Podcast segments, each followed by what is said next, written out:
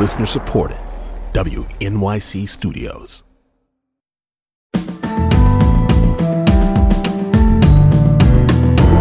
From WNYC Studios, I'm Brian Lehrer. This is my daily politics podcast. It's Friday, October 20th.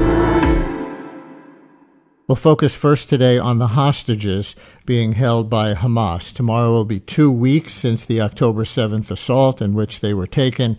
Probably doesn't even need to be stated, but Human Rights Watch lists hostage taking as a war crime. The numbers are imprecise, but Israeli and Hamas estimates are similar. As Reuters reports it, Israel says 203. Hamas says it has 200 hostages itself and that 50 more are held by other armed groups in Gaza. Hamas claims more than 20 hostages have been killed by Israeli airstrikes, but hasn't provided any evidence of that. And who are the hostages? Well, Reuters quotes Israel saying they include 30 teenagers and young children and 20 people over the age of 60. Reuters reports the hostages include people from dozens of countries, many of them with dual Israeli citizenship. 20 or more Americans are missing said U.S. National Security Advisor Jake Sullivan on Tuesday, according to Reuters, but he couldn't say how many of those were being held hostage. Republican Senator Jim Risch told reporters on Tuesday that 10 of the hostages were Americans. Thailand revised to 17 the number of its citizens being held. Eight Germans are among the hostages, about half of whom were seized at a kibbutz, according to local media. Argentine President Alberto Fernandez said in a video call with families that 16 of his countrymen were being held. France has not said exactly how many of its citizens are held in Gaza, although there are seven unaccounted for after the attacks, of which some they say are being held hostage. Again, all this according to Reuters.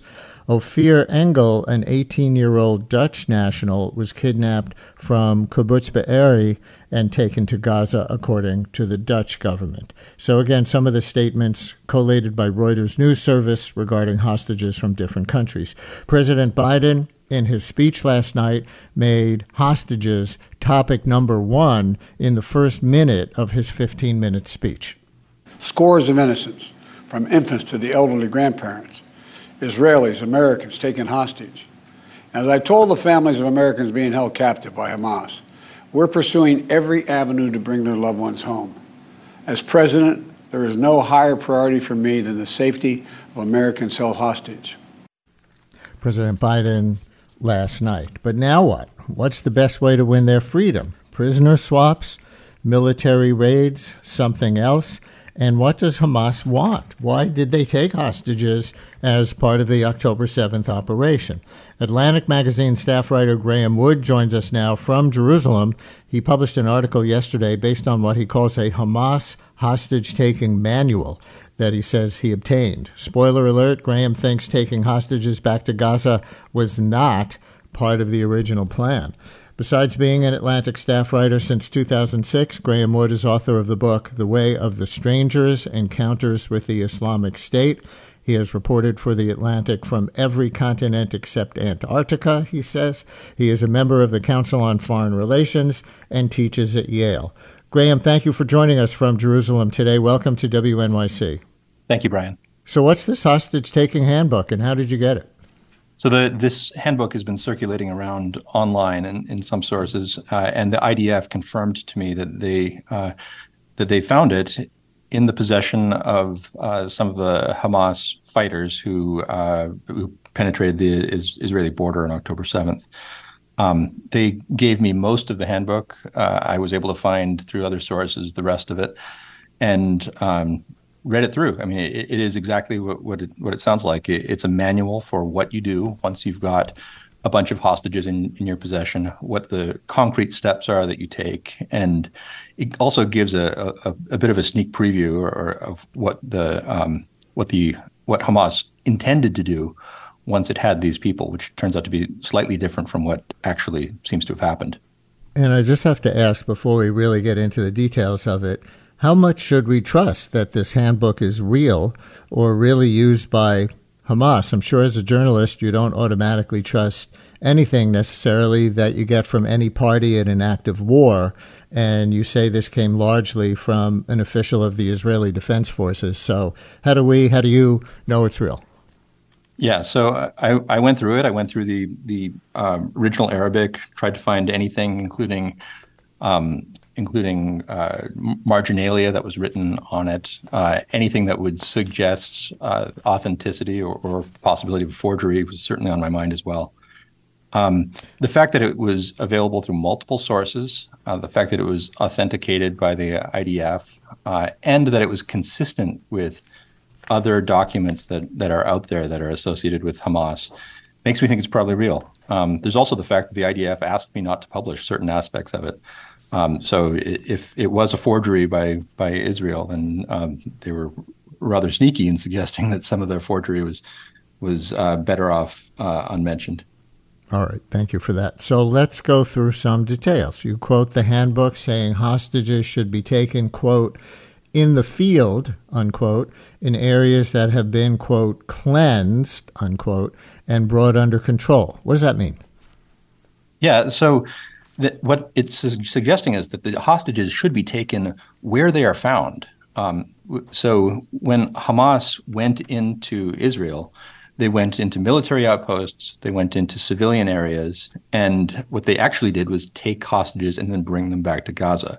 That is not even mentioned or contemplated in this manual. What it says is you control areas, you cleanse them, which means basically dominating them through force, uh, killing the people who are there who are providing resistance.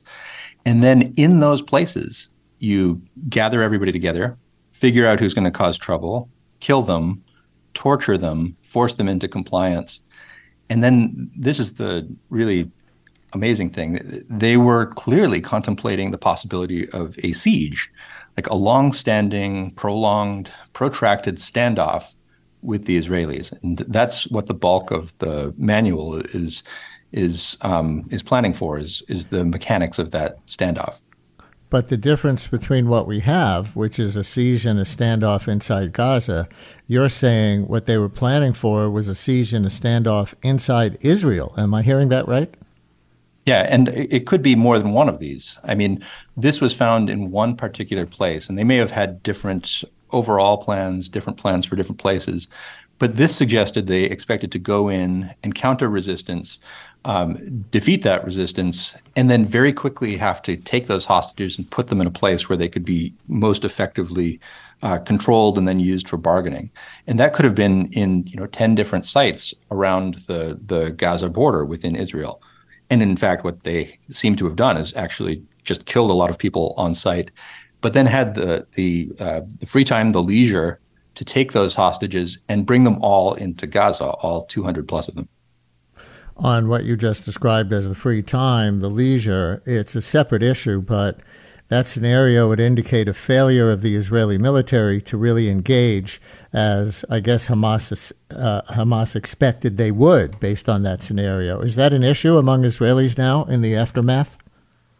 Uh, it, it's, I think, impossible to express how infuriated Israelis are with the with their government, uh, with the Israeli state. I mean, Israelis thought that if nothing else, then their government was focused on not allowing pogroms, as one might have found with Cossacks 100 plus years ago, to take place. And this is exactly what happened. So Hamas, I think, was surprised at how little military resistance they encountered, the fact that it, it took 12 to 24 hours for the IDF to show up and the Israelis were. I mean, not of course the Israelis who were actually kidnapped and killed were probably pretty surprised, but everybody else was just horrified by this. And when Israelis are able to take a breath from the immediate trauma of the situation, there's going to be an, a political reckoning like we've never experienced in this country. So, since Hamas had this leisure, this luxury, they preferred to take the 200 plus by all accounts, that's the number, into Gaza? So it appears. You know, when uh, when looking at the manual, there, there's a section at the end that uh, it, it, talks about the negotiation that to take should take place. Uh, it says we're probably going to have some losses here, we Hamas, and the bodies should be marked. The, the graves should be marked. because we're going to have to eventually leave these places after the after the standoff, and then maybe come back once Israel is no more to take the bodies and put them where they want to be. But th- that suggests that yeah, th- they were expecting a, a kind of um, like old 1970s style, you know, Dog Day Afternoon or OPEC mm. minister in Vienna kind of uh, situation, where the outcome, the final outcome, was was very much open to doubt. Uh, it could be the deaths of everybody. It could be a negotiated, uh, and some kind of negotiated settlement. By actually bringing everybody back to to Gaza, hundreds of people. Uh, they are able to uh, negotiate from a very different position where uh, Israel is probably unsure where the, the hostages are, and um, there can be some consolidated bargaining for um, Palestinian prisoners, or who knows what other uh, concessions will be requested. The Hamas hostage handbook you obtained says kill those hostages expected to resist or who pose a threat. That's pretty directed, cold blooded right there. It then says the other should be blindfolded and, quote, reassured to keep them docile. But then it says, quote, use them as human shields and use electric shocks to force compliance. How extra cruel. Do you know of Hamas actually shocking hostages in the past? Um, I cannot tell you that Hamas has actually shocked hostages in the past. The the brutality with which they treated Israeli civilians on October 7th suggests that there's not that electric shocks is not even close to near their limits. So um, the fact that they were were expecting to do that is is not a surprise. It's still pretty shocking to see that in print. You know, there, there's always a possibility that in a battlefield situation, people go a little crazy. They do things they didn't expect to do. They're in the heat of the moment. But you know, this is something that's written down in print, and it's by the way that the date on it is two years ago, two or three years ago, hmm. which uh, it, it's it's pretty uh, it's just chilling to see that, that that kind of brutality was contemplated, expected, uh, even hoped for. And the human shields issue referred to in that passage is obviously a big one. It's one of the central claims about Hamas by Israel about Gaza's own civilian population that Hamas embeds their military and terror operations among civilians to use them as human shields. And that's among people they supposedly care about. Gaza Palestinians. So here's evidence of Hamas using human shields, in this case hostages, based on the manual. Any clues as to where any of these particular hostages are being housed to use them that way? Uh, you, you, know, it, it's I, I, don't have any more knowledge than anyone else, but Hamas itself says that they have 500 kilometers worth of tunnels underneath the Gaza Strip. Um, in the the manual, it says you know find a, a basement find a place where they can't be seen, don't give information about where they are, how many there are, or what their condition is. So uh, it would be totally unsurprising if Hamas was using whatever kind of subterfuge that it, it has at its disposal to keep the hostages and to make sure that yeah that these these very valuable flesh commodities that they have uh, are invisible to to the Israelis and difficult to to get back. NPR's Morning Edition had a report on a station today that Many Israelis are upset that their government isn't taking the hostage situation as seriously as it should, and perhaps not as seriously as the U.S. is taking its hostage situation, meaning regarding U.S. nationals being held in this group. Are you aware of that being an issue there, reporting from Jerusalem? Yes, absolutely. One of the things that's that's frequently mentioned is the failure of the Prime Minister Benjamin Netanyahu to meet with the families. Um, you know, the, there's 203 people, uh, which means a large number of families. And you know, it, it, Israelis will will often say nobody doesn't know someone who's affected by this in this country. There's only 10 million people here, so 203 people from distributed among those 10 million. It's it's it's it's a it's a personal thing for for everyone. Um, and they, I think, there's many Israelis who just noticed that the government was caught flat-footed on the in the day of the attack and continues to be um, ineffective in its response. Not only have they not actually gotten the hostages back or uh, invaded Gaza, but the, there's no real known plan for what's going to happen.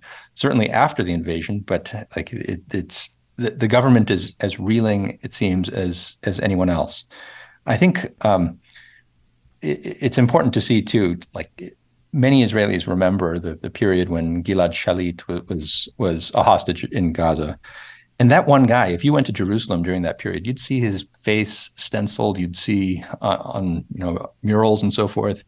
He was known to literally everyone, and, and there were many Israelis who could tell you exactly how many days he had been captive.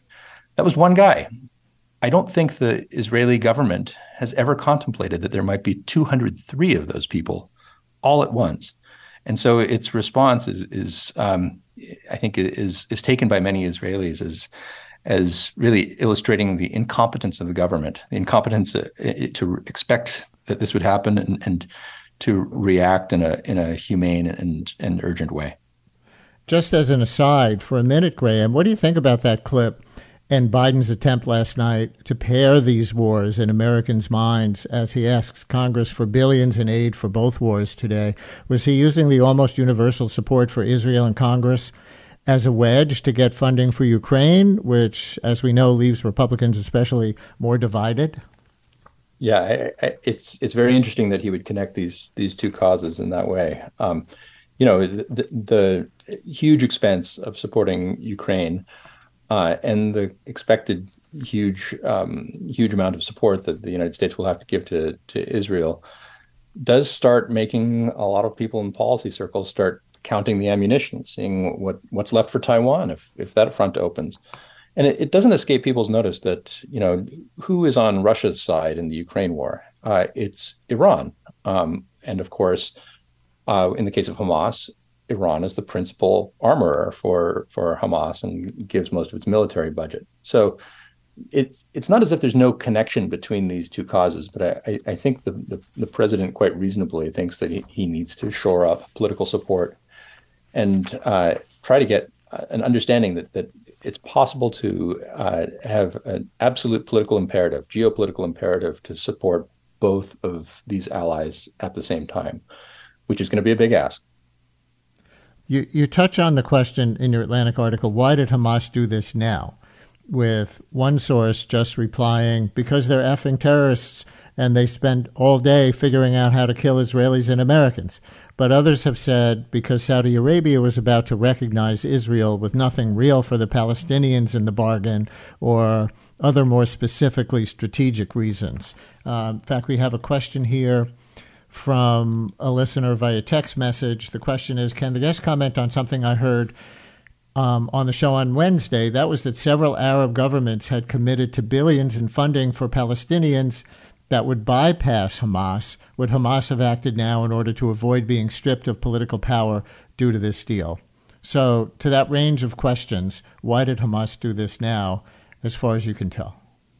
Yeah. So, first of all, the the source that I that I quoted um, I, I, think that's a possibility that has to be kept in mind, which is that there might not always be an interesting answer to why now. It could be because, well, right now is when they were able to do it, and they always want to do this, so that that's why. Um, but the Palestinians are not stupid; they're not less strategic than any other people, and so it's also worth considering the the geopolitics here. What type of AOK they got, green lights they got from other powers, including Iran, which we don't know that that happened, but Iran is one of their supporters, so it'd be worth figuring out how that might have interacted with their timing.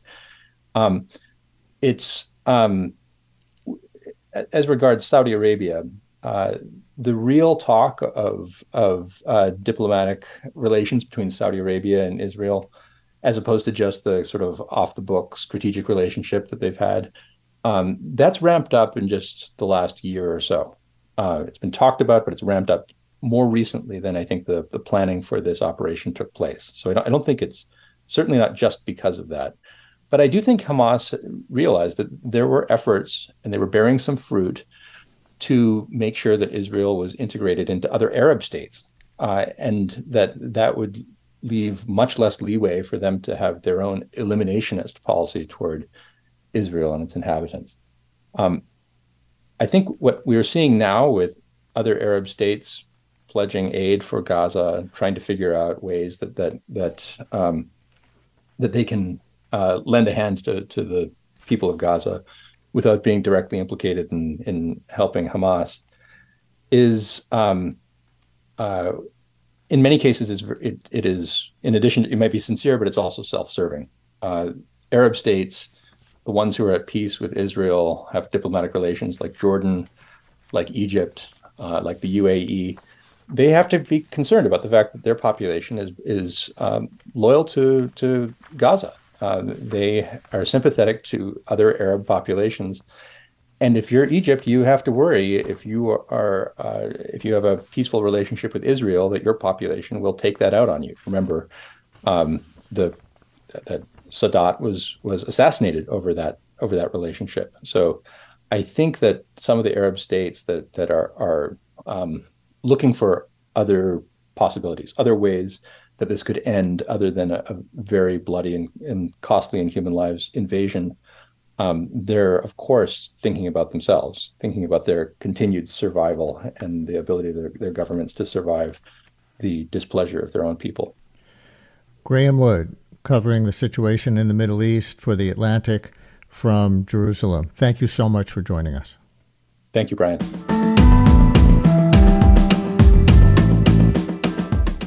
Brian Lehrer, a daily politics podcast, is an excerpt from my live daily radio show, The Brian Lehrer Show, on WNYC Radio, 10 a.m. to noon Eastern Time, if you want to listen live at WNYC.org. Thanks for listening today. Talk to you next time.